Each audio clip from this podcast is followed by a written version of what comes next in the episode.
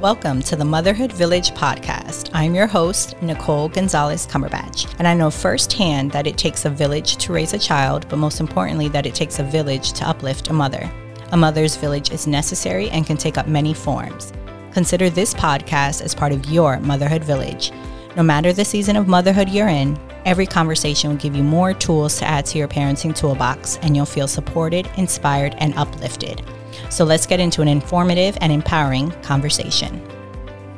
Hello and welcome to the Motherhood Village podcast. I'm on with a very, very special guest. I have Coach Franny, who is a parent and family coach, a non ABA behavior consultant, a social emotional learning specialist, and founder of Mindfulish Parenting. Hi, Coach Franny. How are you? I'm good, Nicole. I'm, I'm so happy to be here. Yes. And boys. You have two boys? Two boys. Yeah.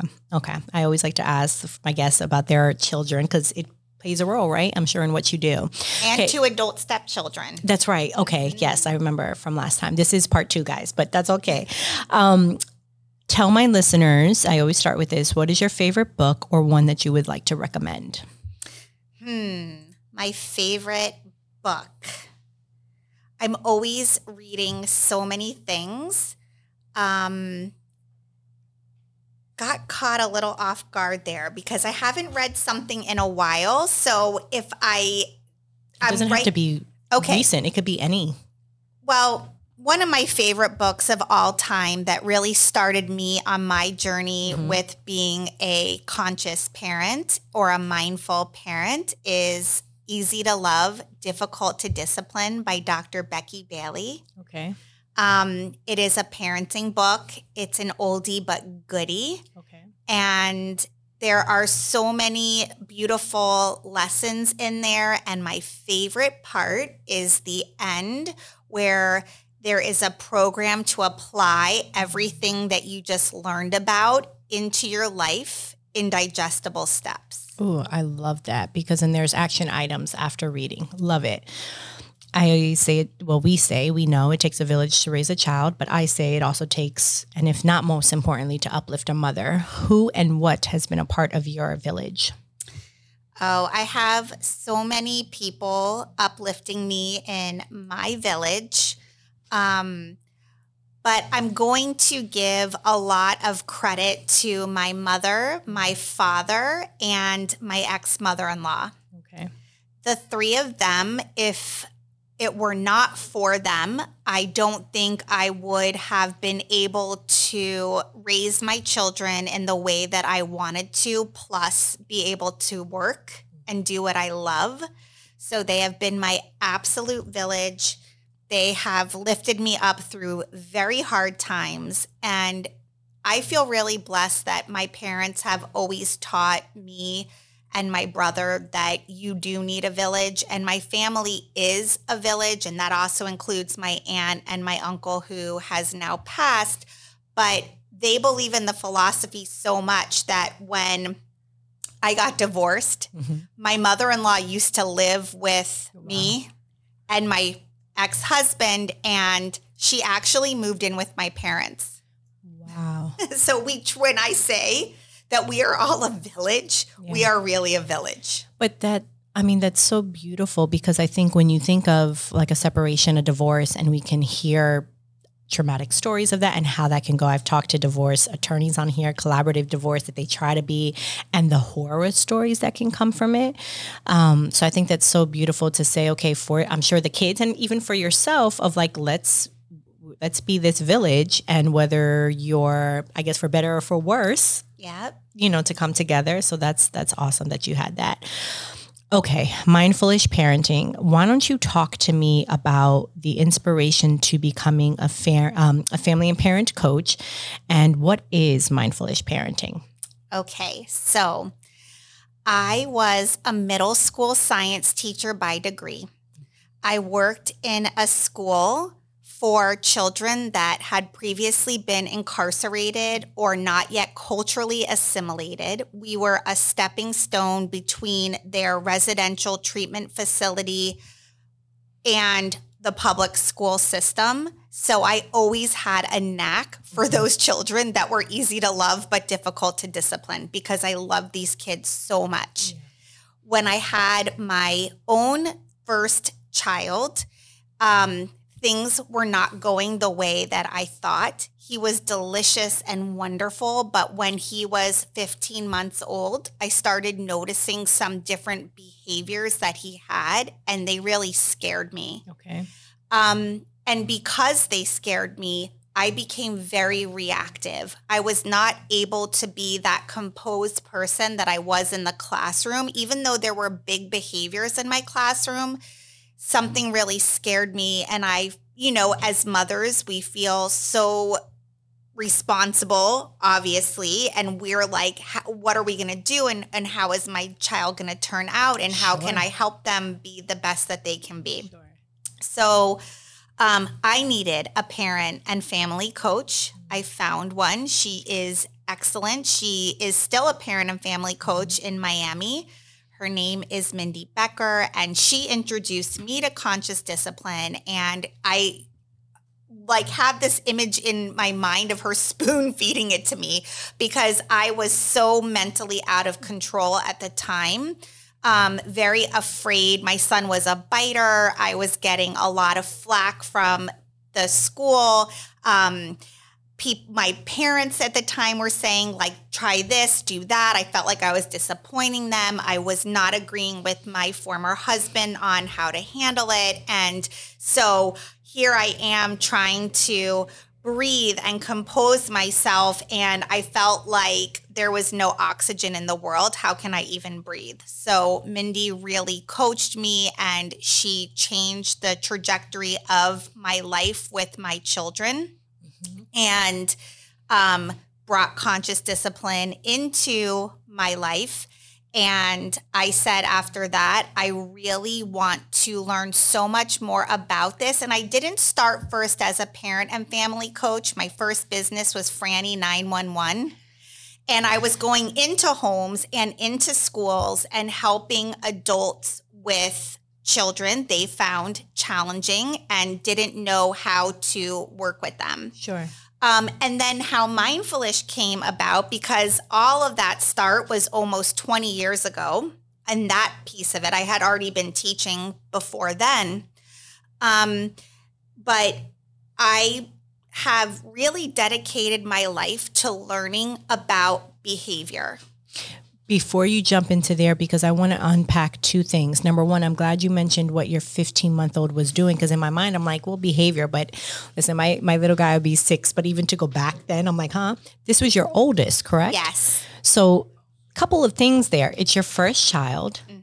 So even though you had, and these are for the listeners, I'm trying to paint this picture. So even though you kind of have the tools because you're an educator, you're going, you're dealing with the quote unquote difficult, um, and I don't want to label, I know we're talking like the labels with it, but children that maybe had some behavioral things, you know, um, but this is your first child. We all know um, now that I am a mom, physiologically, our bodies change after our children are born, hearing them cry, certain things.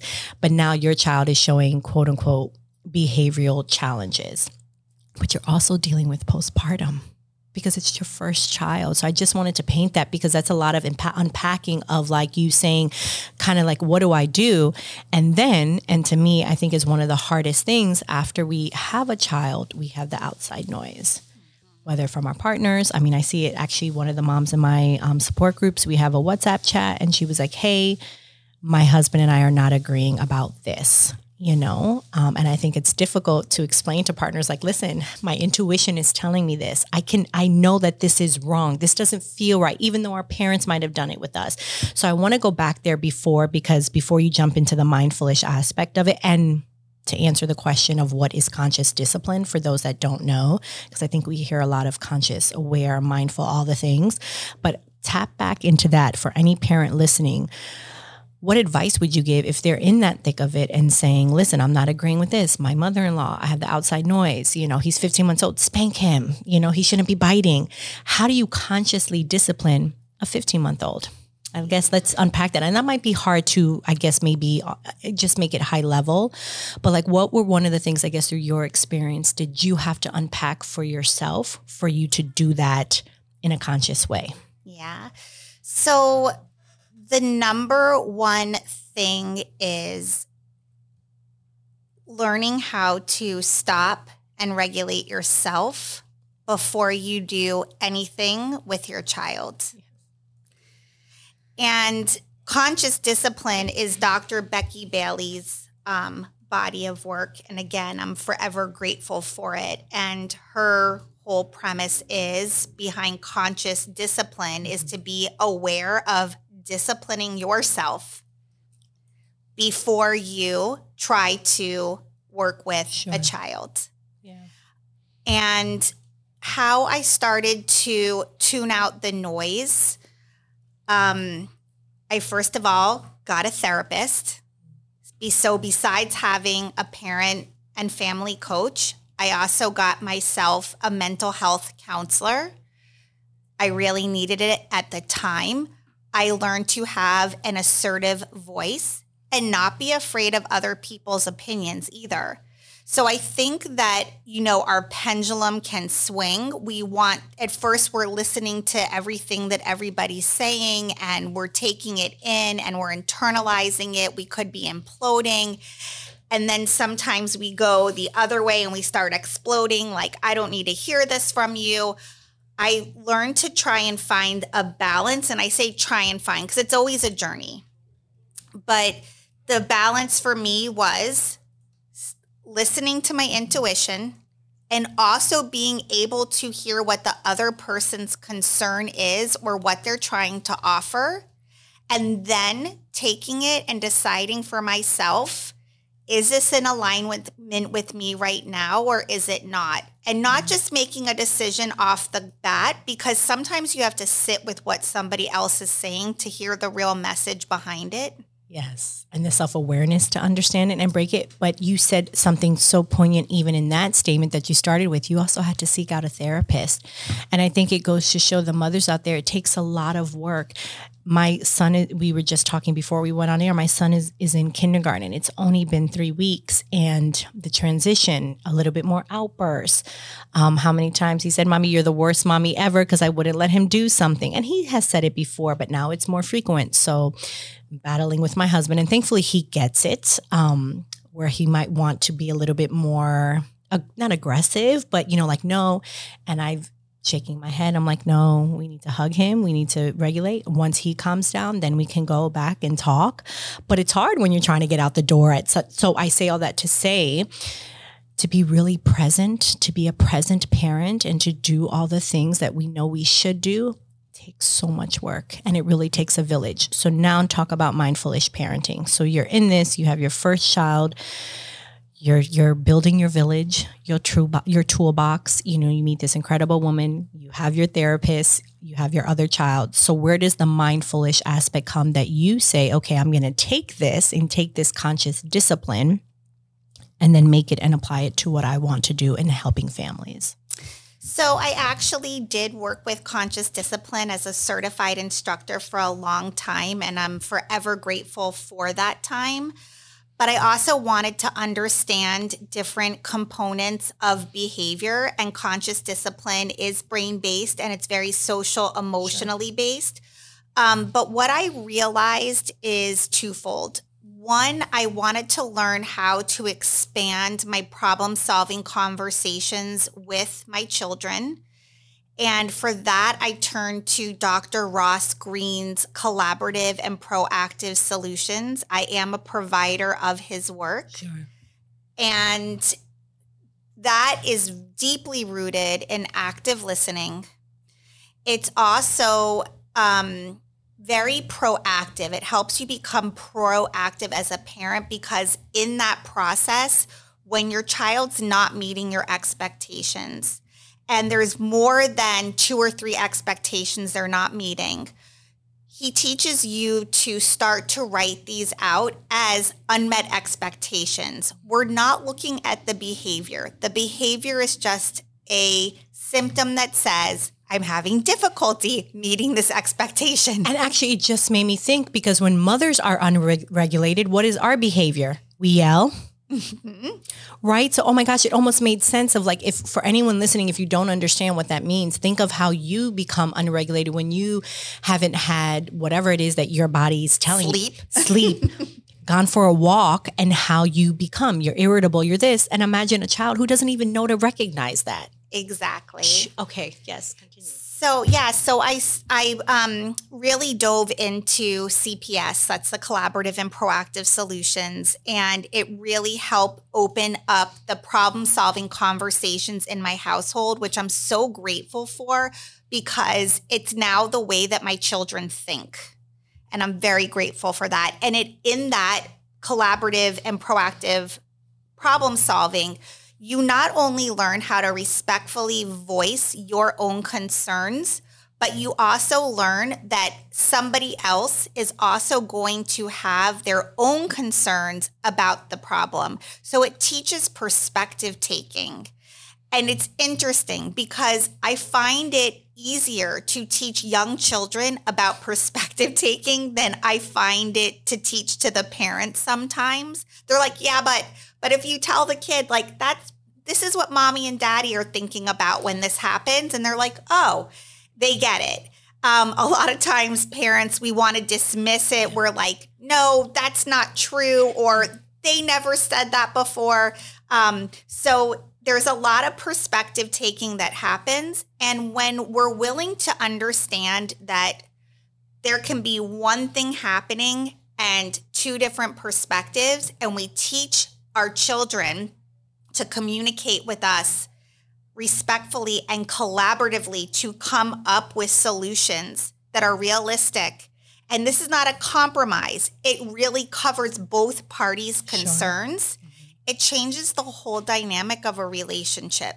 Yeah, and not just parent child, but spouse, your colleagues, a business partner, all Everybody. the things. Because think of it, most of the times when there's issues or conflict, it's because there's a lack of communication. Or as you said, the perspective is shift because you're or the ego, like, no, it's me, this, this is mine, and you're not listening to the other person's perspective. Yes. I can see how a child would because my son is such an inquisitive child, and my husband and I have made a conscious effort, no pun intended, to be um like really to answer us truthfully and not dismissing anything. And anytime we give the perspective of like, if he'll ask something that we think might be complicated, and when we break it down, he's like, oh, okay, and run off. Or if we give a, well, no, because if this happens, this, he's like, oh, okay and there's less fighting because we've given as opposed to because i said so it's like yes. well no you can't do that because you can hurt yourself or whatever the aspect is and he's like oh makes sense and then leave it alone so i can see because i think ch- children aren't um, goodness, I don't even know. I, I don't want to say that they're not mind warped, but it's like, yeah, they're young, so they're so open to. They're open, and when we are honest with them, I believe in developmental honestly honesty. There's certain things that would not be appropriate to tell a child, but there are ways that you can tell them what's going on and have transparency.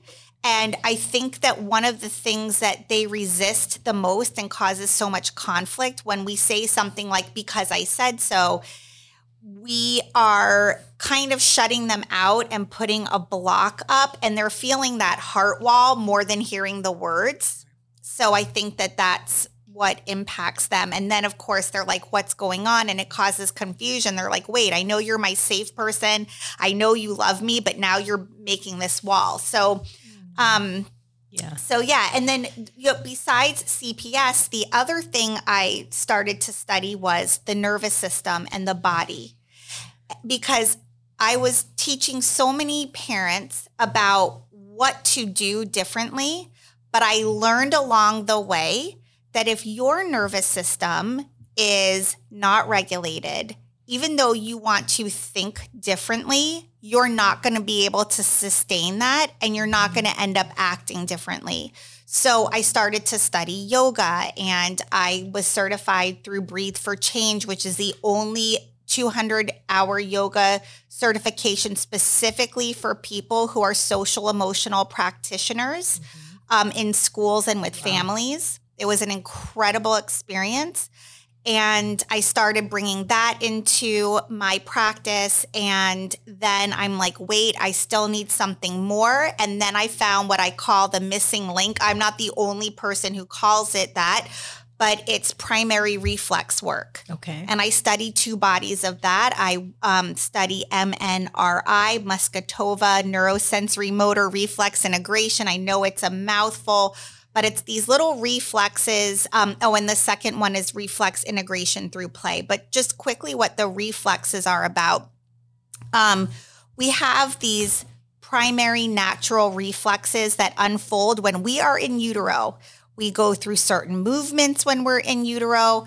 We it help these reflexes help with the birthing process.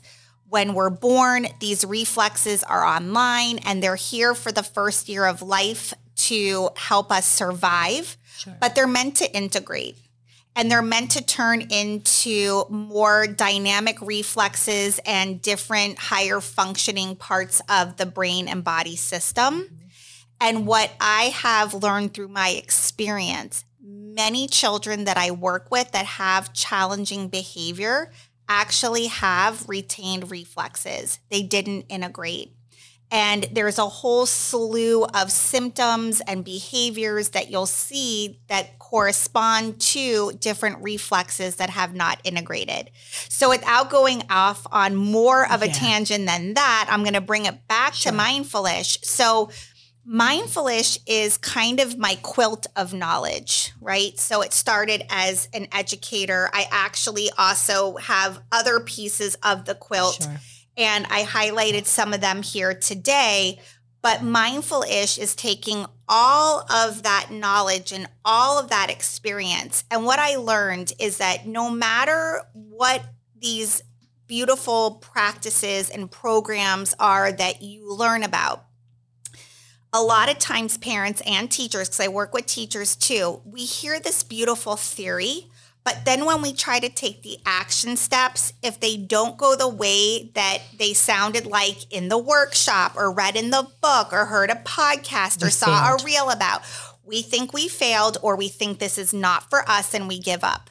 So, my whole thing is we can all be a mindful parent, a mindful educator. We can live mindfully, but let's be ish about it.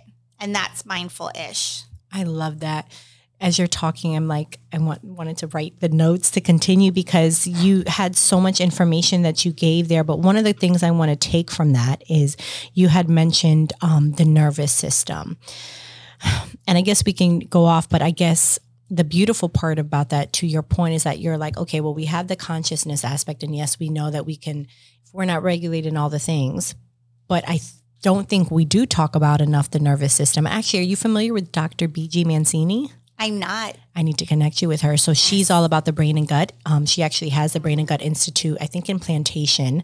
Um, she's been doing this work for many, many years. Um, but we talked about the nervous system, so I think it'd be a good correlation, just even to offset of like referral base. But on a side note, um, we we talked about some nervousness, but I um, the nerves, the nervous system. Mm-hmm. I want you to take and mention how I guess that could affect behavior. I know we mentioned like yes, if we know if we're dysregulated, maybe give. Let's break it down this way even easier. A parent listening to this and like, yeah, Coach Franny, I gotcha.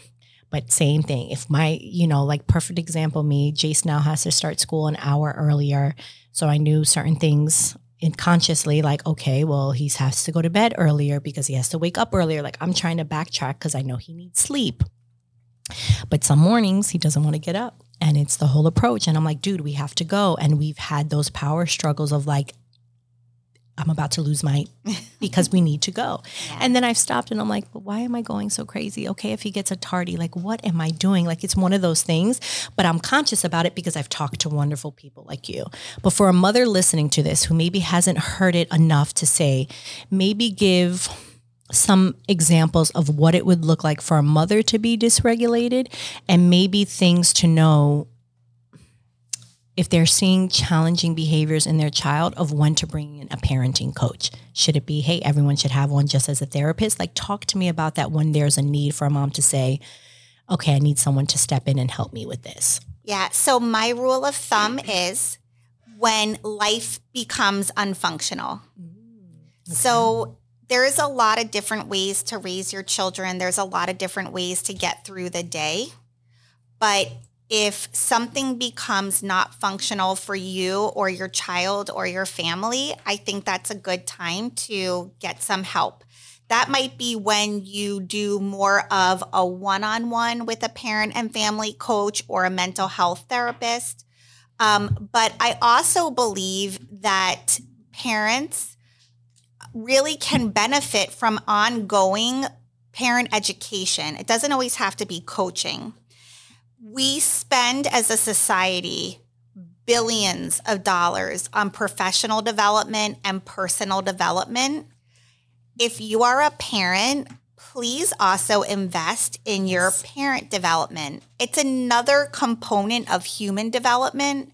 Once you bring a child into the world or have accepted responsibility for a child in your life, it's important to learn developmentally about what they need and what you need.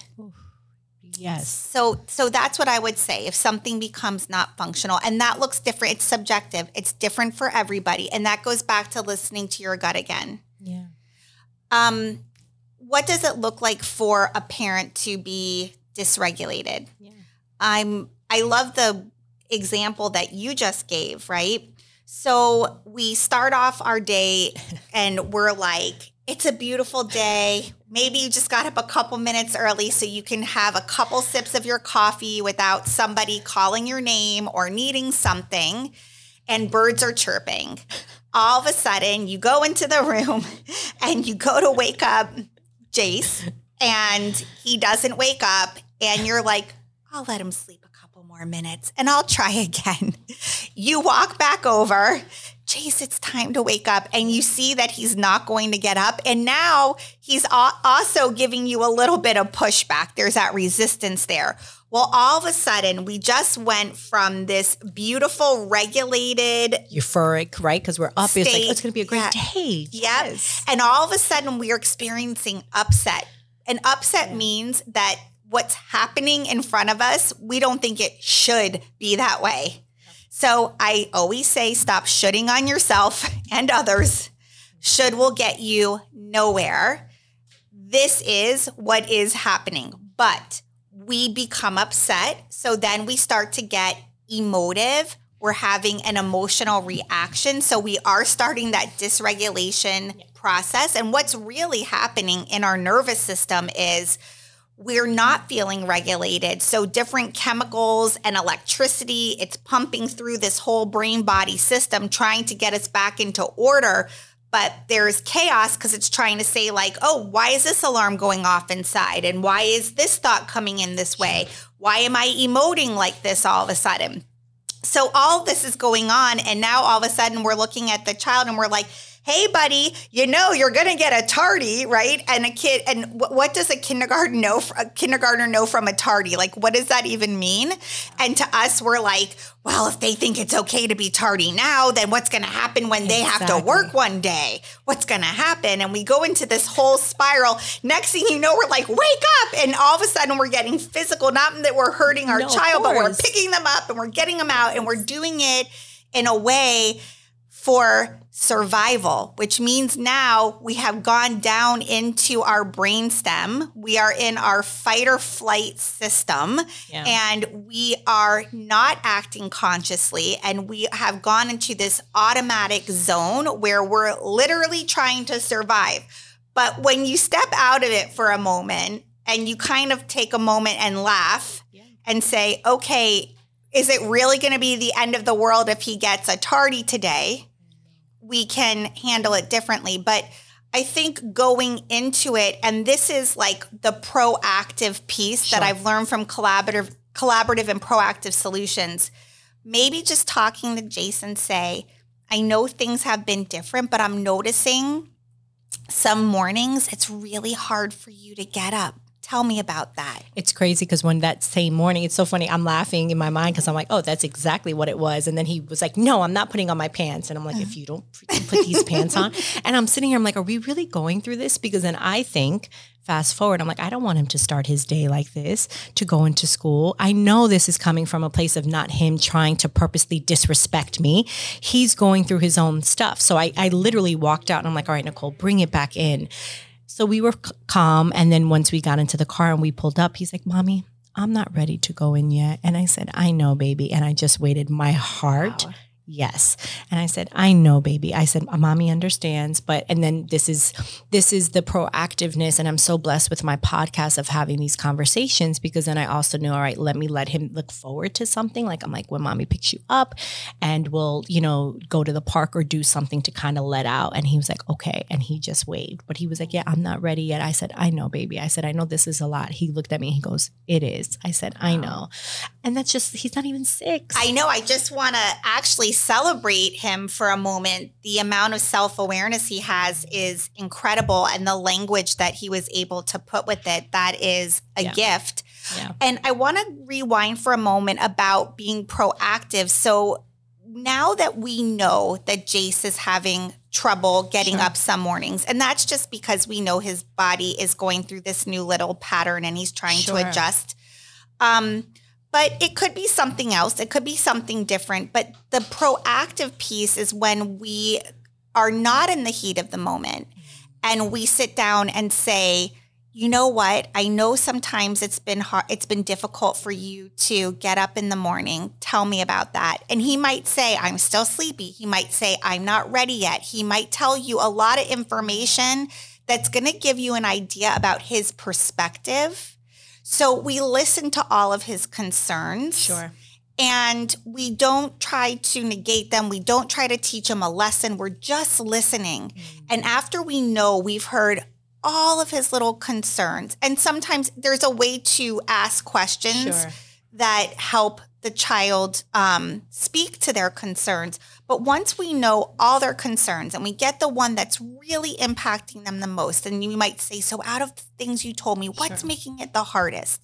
Then you get to say, Enter your concern for consideration. Mm. And it sounds like the thing is, when I think we're going to be late to school, I get worried. Mm. And you can let him know what's going on. And then what let's say his concern is that he feels too sleepy to to get up and you are your concern is that you want to be on time. The invitation to problem solve then becomes i wonder if there's a way we can do something about those mornings when you're feeling extra sleepy and getting to school on time. Yeah.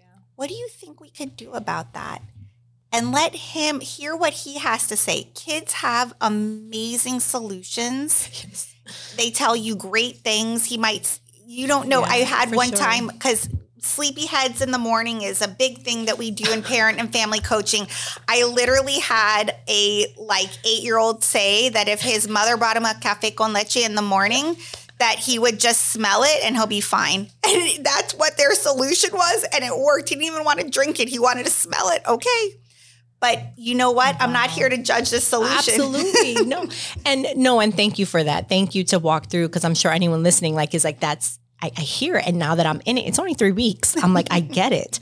So takes me to this second point of non-punitive discipline. So I think let's talk about misconceptions here for a minute because I know that this exists. I know that this has been going on for 30 plus years our generations of parents before. Wasn't something we didn't have the internet, we didn't have YouTube, we didn't have these wonderful podcasts to have these conversations. So you either knew or you didn't.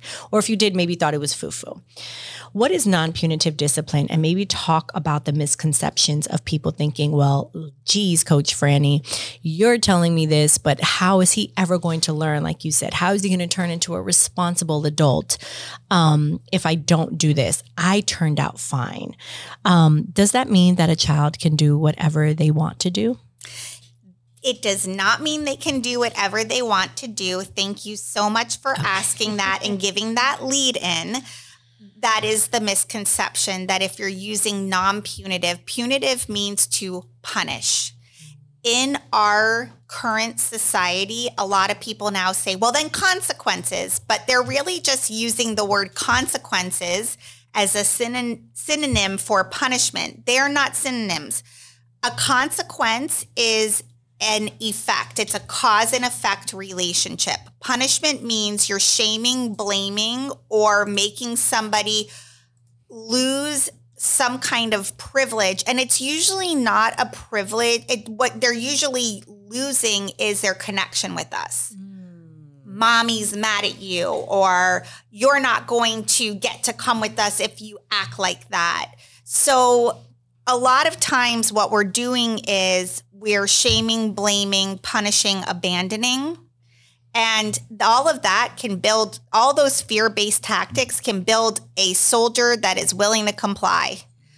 I want to help develop children who are able to regulate and calm. So, and I, and when we're parents, we're the ones that most must be the co regulator. A child can never be more regulated than the adult that's in their charge. For sure. So, we're going to co regulate. I'm going to help you learn to regulate. From there, we're going to connect. We're going to relate and connect. And from there, we both have access to the reasonable parts of our brain. So I'm looking to help foster cooperation. Sure. And that's again coming back to that problem solving talking about things proactively when we notice that they're starting to become a reoccurring expectation that's not being met. We then call it an unsolved problem. And we work together as a team to figure out how we can solve it together. And you had said something before I wrote a note here is when you were saying, um, when you were describing the morning and how like you're starting out and then all of a sudden things go haywire, we become fight or flight being the adult. But that's because we were never really taught these emotions to handle it. So then it just becomes a cycle of people who are running around that they they shut down when they need to advocate for themselves. They shut down when they need to stand up for themselves. They can't have hard, conversations to ask for even a raise. They can't they can't handle conflict resolution, things that so backwards we teach when you're like an adult as a leadership things, right? People spend, to your point, thousands of dollars to talk to, you know, I don't know, whatever leadership names. I've said enough on here that I'm like, I probably should get paid for like advert, like mentioning their names, but you know, of like these you know the development things when they should start from childhood that's in essence what you're talking about all of these skill sets are things that people pay thousands of dollars for to become to manage teams that very yes. much correlate together. You're just saying it's something that should be taught from young so that they then have the proper tools to go through life to handle conflict resolution with friends. Raise a leader. My favorite quote is um, by Frederick Douglass, and it says, "It's easier to build. It's easier to build strong children than repair broken men." Yes, and I am a huge believer in that. And I also want to piggyback on something you said earlier when people are like, and I turned out fine. But just like you said, yes, people might be living their life and meeting some of the goals that they have. But when you're alone with yourself, what is your mental health? What is your ta- your self talk? Are you your mentor or your tormentor? And I can promise you that to this day, I'm still working on being my own mentor. Yes. And I have wonderful parents who did the very best they can, but they're very traditional. They're very old sure. school. And yes, I was a very compliant child. I was a super goody two shoes that didn't serve me in my young adult life. I did not have a voice until I think Alex was born. Wow. Yeah, because then, yeah, I mean, think about it. Thank God. I mean, think about children who are then women, men that grow and, you know, develop these codependent relationships, toxic relationships. Um, same thing. I mean, I came from a great family. They did the best. I mean, I know my parents loved us and all the things, but when I look back at my first relationship, seriously, it was such a toxic, codependent thing. And very compliant. I did not know how to stand up for myself. It wasn't until after that breakup that I found my voice and like, wait a minute, what was my responsibility in this of looking in the mirror? I'm like, oh, I never advocated for myself. I never said, no, I don't like when you do that mm-hmm. because we were never taught to. So to your point, it all starts from now. So it, it's so the way you put it was just so beautiful. As we wind down or come come kind of full close here, what advice do you have for parents raising a child with a learning attention or behavioral difference? Not labeling good or bad. Um, I know parents struggle with it like we said, I think it's the shame, the embarrassment we might feel, right? Mm-hmm. Um, you get the phone call, all the things. What advice can you give to a parent who might be kind of going through that? Biters. I actually have someone I need to connect you with. I wrote down. Um, her son has been biting a lot, and she's she's a teacher, and she's like, "What am I doing?" So I'll connect you with her. But yes, someone like that, child's biting, all the things.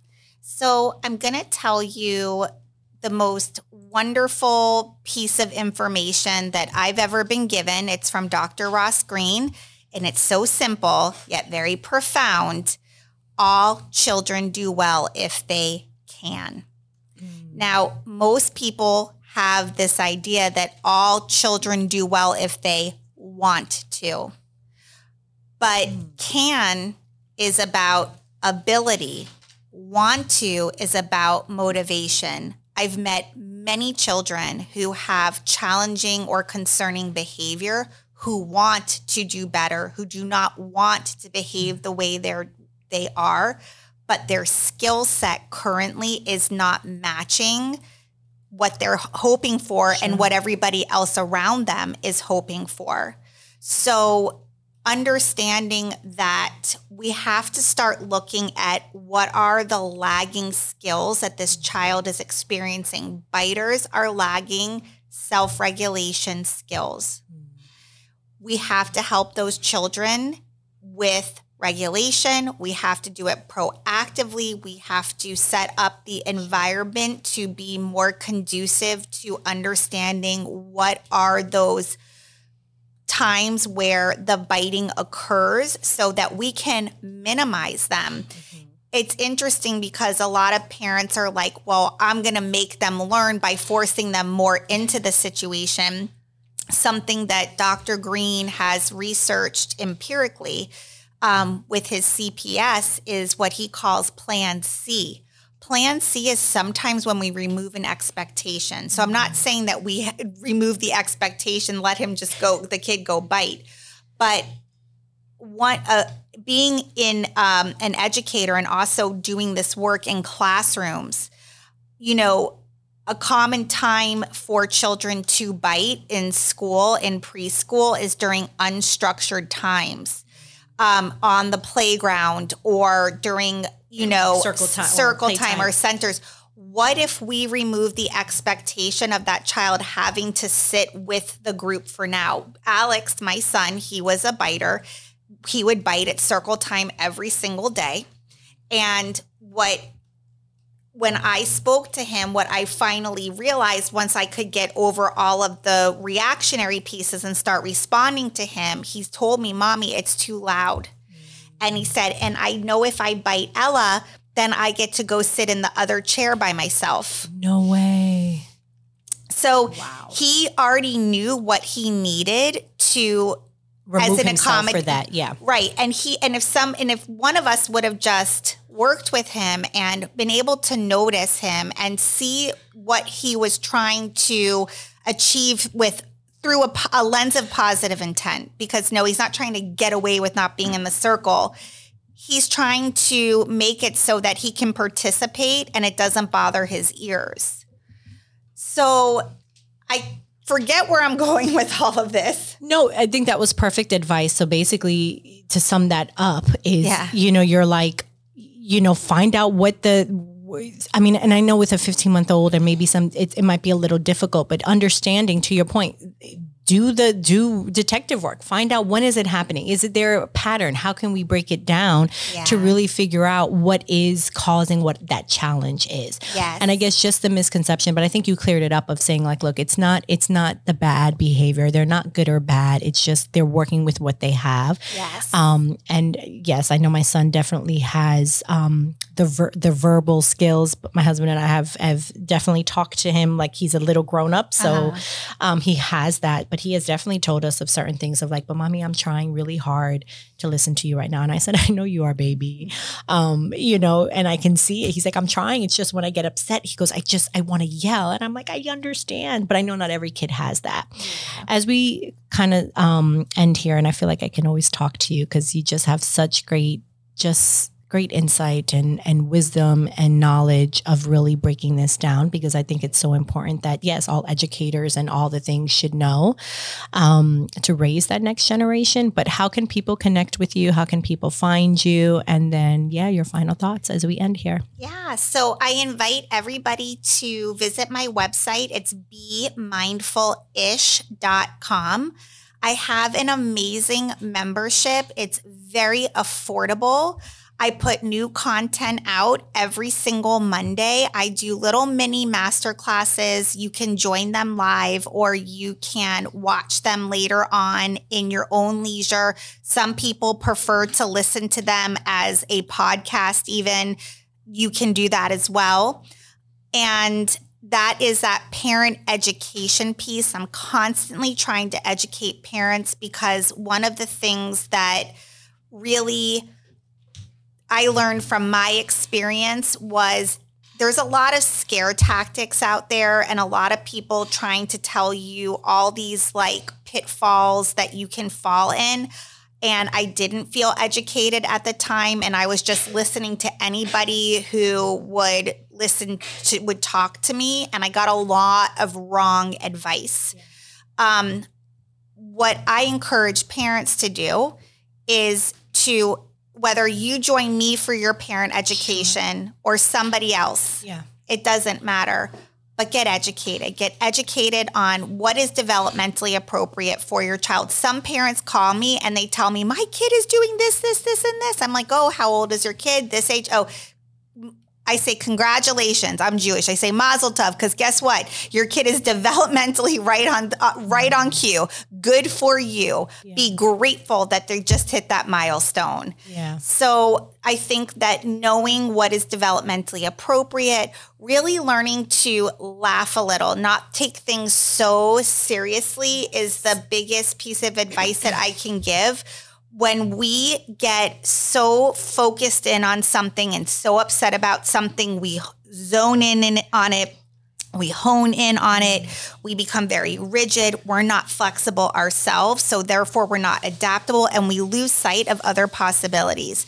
Sometimes take a step back, just try and laugh and be like, wow, this is interesting. What are we supposed to learn from this? Sometimes what your kid is going through is really a lesson meant for you.